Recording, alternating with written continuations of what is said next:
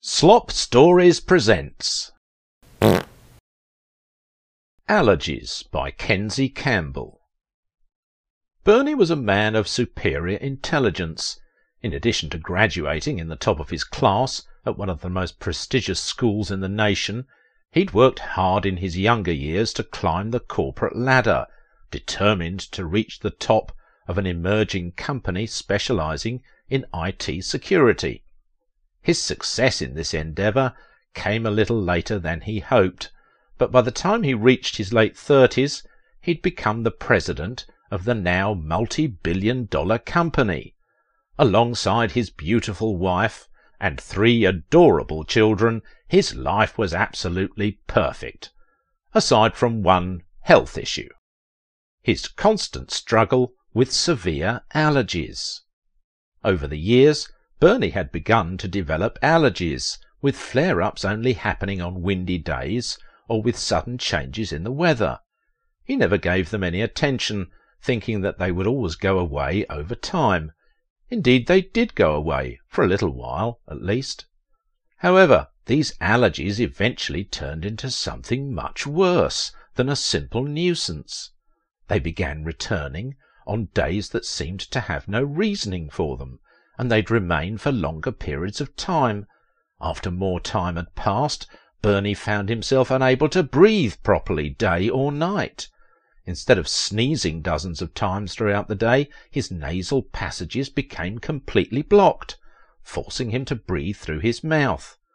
That worked for a while, but only until his throat began sealing up as well. Realizing that he needed to re-evaluate his priorities, he took a leave from work in hopes that his health would improve. Two years into his leave.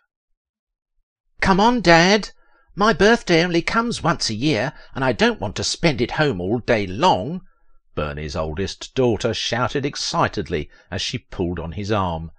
Bernie had been lying on the couch for the past three days, devoid of any energy to even sit upright. Can we at least go to see a movie or something? You won't need to talk to anyone, I promise. Bernie placed a pillow over his head and made a muffled groan. Please, Dad, please. Okay, you win, Bernie said through his congestion. I'll get my coat. The family made it to the theatre and secured prime seats for a film that had topped the box office for a few straight weeks, but Bernie was so miserable the entire time that he couldn't even recall if the film was animated or live action. Once the end credits began running, he stormed out of the theatre as quickly as he could an attempt to catch a urinal before the lines started forming. To his misfortune, not only was every urinal taken, but every stall was taken as well, the legs of six men with pants around their ankles lining his vision as he crouched down to see if one was open. He sighed and stood behind one of the occupied urinals, then moved forward once it opened up. As Bernie began relieving himself, small beads of urine splashing onto his leg hairs, he took a deep breath in. Man, this place stinks, he thought. Probably because everyone's shit is blending in the air. It's just a big sick mix of... Wait a second. How am I able to tell what it smells like in here? I can't breathe. Or can I? He took another deep breath. His passageway's as clear as can be. He took another, and another. What? he said under his breath. How can I? What is... I can breathe, he said a little louder. Then, overcome with excitement, I can breathe, he shouted for everyone in the bathroom to hear. He zipped up, dribbling on himself in the process, and hugged the person at the urinal beside him, causing the man to stream on his own shoe. He walked to the middle of the bathroom and spun with his arms spread wide, breathing deeply over and over. I can't believe it! he shouted into the air. I need to tell the family. It's a miracle! He ran out of the bathroom and called his family just as they were leaving the theatre. You'll never believe what. He was cut off. He placed his hands on his throat. A sudden sensation of being choked taking over. He could feel his throat tightening, his air waves caving in. His family rushed to help him, but he waved them off. Oh, I'm fine, he croaked. Strange, I was able to breathe perfectly in the bathroom not even thirty seconds ago, but now it's back to normal. People had begun staring in their direction. What do you mean? You were able to breathe. You haven't breathed freely for years, Bernie's wife said, confused. I mean it, he responded the best he could. I never had that kind of respiratory freedom in my life. But now it's gone, and I have no idea why. Bernie's wife wrapped her arms around him. Oh, honey, I know you want to be able to breathe like you used to. We all want that. She looked at the kids. But pretending isn't going to help. It'll only make you more miserable, and it scares the daylights out of us. I'm not pretend. he began coughing uncontrollably, the result of losing his temper. Let's get you home, honey. This has been an eventful enough day for all of us, and we still need to cut the cake. So they returned home to finish celebrating Bernie's eldest. Bernie celebrating from the comfort of the couch and thinking about what could have been in that bathroom to allow him to breathe without obstruction. I need to get back there, he thought. And so he did. The next morning, Bernie snuck out of the house and arrived at the theatre a few minutes before it opened for the day. Good morning! Here to see an early one, are we? the theatre employee asked as she unlocked the main entrance door. Uh, yeah. Yes, I mean, yes, I am. Wonderful! the employee exclaimed. Tickets can be purchased right over there. She pointed to a self-service kiosk to their right. Thank, thank you, returned Bernie. He walked over to the kiosk and purchased a ticket for the first film that appeared on the list. The employee tore the ticket and allowed him into the theatre. This is a great one. Everyone's raving about it. Hmm, I sure am excited, Bernie murmured, not even knowing which movie he'd purchased the ticket for. Better use the restroom first, though. Wouldn't want to have to go midway through the film. That's a great idea, sir. Enjoy the show. Bernie sidestepped to the bathroom, trying not to raise suspicion, but doing so simply because he sidestepped. Once he made it to the bathroom, he attempted a full breath. He coughed when his lungs didn't fill. What? Why? It worked just last night, he thought. He looked around the room. He looked in the stalls. He turned on sinks. He flushed urinals, trying to find the secret to his breathing. No luck. He walked to the middle of the bathroom and spun in complete silence, with his arms extended. Still nothing. Bernie remained in the bathroom all day, a few people coming in and out every once in a while. Then evening arrived. Maybe it's the people and not the bathroom, he thought. He decided to wait it out until the bathroom became full, which it did shortly after seven o'clock. Men walked to the urinals, washed their hands, then left. But Bernie's breathing didn't improve. Bernie grew frustrated and nearly gave up. Then came the turning point. Three men entered the bathroom and walked immediately to the stalls. Three other men were already taking up stalls of their own, so these next three put the bathroom's stalls at full capacity. Bernie crouched down like he had the night before and saw the legs of six men again. Noises started coming from the stalls, until the entire bathroom sounded like a band of professional brass instrumentalists. People from the concession lines left their places and rushed over to hear the music. Bernie frowned at the spectators, but his frown disappeared as he began to feel his airways open up. The music turned to screams, and people started running out of the bathrooms from the stench that was rising. But Bernie, able to breathe again, stood there, wafting his hands to bring the stench to his nose more strongly. The men in the stalls audibly pushed, Bernie cooed, and the soft sound of trombones completed the song in the background, creating a beautiful, terrible melody, depending on who you were. Men cycled in and out of the stalls for the next three hours, the smell of dozens of men's shit mixed into the air as if the cool northern wind had tangled with the warm wind of the south and created an explosion comparable to two galaxies colliding. Bernie joyfully sobbed on his knees in the middle of the bathroom, staring at the air above him, but to the passer-by it merely looked like he was staring at the ceiling in hysteria. Bernie remained in the bathroom until closing time, when the janitor arrived with cleaning products, Bernie snapped and pushed the janitor against the wall, squeezing his neck tightly. Then, washed over with shame from what he'd just done, he released the janitor and slowly backed away. I'm I'm so sorry.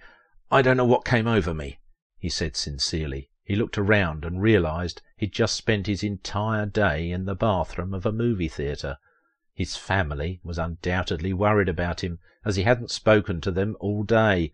He took a final unobstructed breath, then left the bathroom to return to his family. On the way home, however, he couldn't shake the urge, the uncontrollable yearning desire to breathe freely once more. He pulled to the side of the road and thought for a few minutes, contemplating if it would really be worth it to abandon his family altogether for the purpose of ridding himself of the allergies that had been tormenting him for years. That, but the smell is also a bonus. There's nothing in the world like it, and I wouldn't want to turn it down for ever, he thought. He imagined the scent of the bathroom, that thick, pungent air stimulating his senses. His salivary glands began firing. He moaned, then he made his decision. He'd leave his old life, his wife, his children, his job, and he'd start a new one, one without congestion, one where he'd be surrounded with that mouth-watering aroma. Twelve years later, Bernie found himself at home, his new home. Shortly after leaving his family, he travelled to California in hopes of finding a discreet space in an LAX airport bathroom where he could burrow into the wall and live. And he'd succeeded, just like he always did in his past life. His life had been complete bliss for years, the bathroom at the airport rarely losing its strong scent of shit. But things were changing, as they always do. The world was becoming more hygienic as time passed, which caused people to use public facilities less often. The shit blend that kept Bernie's airways open was slowly being diluted with clean, fresh air. This posed an enormous problem for Bernie, as not only was he in need of a strong mix, but he also found himself needing progressively stronger mixes as time passed, the same way a drug addict needs to increase their consumption over time in order for their fix to be satisfied. Bernie had to make a change, had to find somewhere new. So he headed for the mountains. He went as deep into the mountains as he could to a place where established public restrooms didn't exist. People will still need to shit way up here. That's a fact that the state government cannot ignore, he thought. He searched the local area for hours, trying to find the government solution to the lack of restrooms. Then he found it. There we go. And she's a beaut. The old outhouse was made entirely of rotting pine, and stood about seven feet from floor to ceiling. Within, a hole was positioned in the centre, just wide enough for Bernie to slither into and begin building his residence. Tears filled his eyes, the odour so powerful that it invaded his nostrils before he could even attempt to breathe. It filled his lungs and moisturized every part of his body that it touched. Bernie opened his mouth and let the blend rest on his taste buds. He couldn't contain himself. The sensation was unlike anything he'd ever experienced. He looked down at the source of it all. He lifted his right hand out of the swamp and gazed at it through awestruck eyes.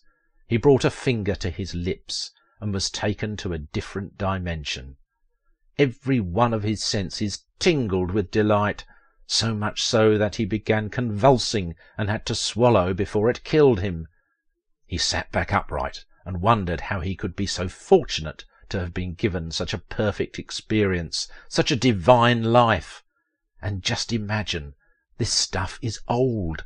It's probably been stewing in here for months, he thought to himself. God, what I wouldn't give for a taste while it's still warm. Just then someone entered the outhouse. Bernie cowered into the shadows of the septic container. The stranger positioned themselves on the seat, and everything went dark for Bernie. Still, his senses had become so refined, he knew exactly where to go and what to do. After a push, the soft serve began flowing, and Bernie waited to catch the fresh. The convulsions resumed as the brown filled his mouth, but this time there was too much to swallow. He tried breathing, but failed. He started choking, and his eyes became spirals. So much brown fell that it covered his entire body until he couldn't be heard even if he managed to scream. He was swept away once more to another dimension, but this time pain was the main sensation. His mind tried its hardest to return to reality, but his body had shut down. He'd crossed over permanently, and there was no going back. Flashbacks of his former self, his beautiful wife and kids, his job, and all of his other successes flew past his mind's eye in an eternal circular loop. Take me back! Oh, please take me back! he thought but couldn't say. The stranger left the outhouse, left the area, and the forest became silent again. Nothing remained but some wild life, drawn in for reasons they couldn't quite place, to an old structure made of rotting pine. Thank you for listening. I've been your good and faithful narrator, Simon Hensby. Help us to keep the slop churning by subscribing to our podcast and giving us five glorious stars. And don't forget to follow us on Instagram at Slop Stories for the latest news and updates. And now for today's memoir of misery. No. Blump's mouth watered as Marie placed a plate of a dozen fresh chocolate chip cookies on his lap, accompanied by a glass of ice cold milk. Blump took a bite of the first cookie, realized it had nuts in it, and immediately shoved Marie into the still warm oven for an eternal cook.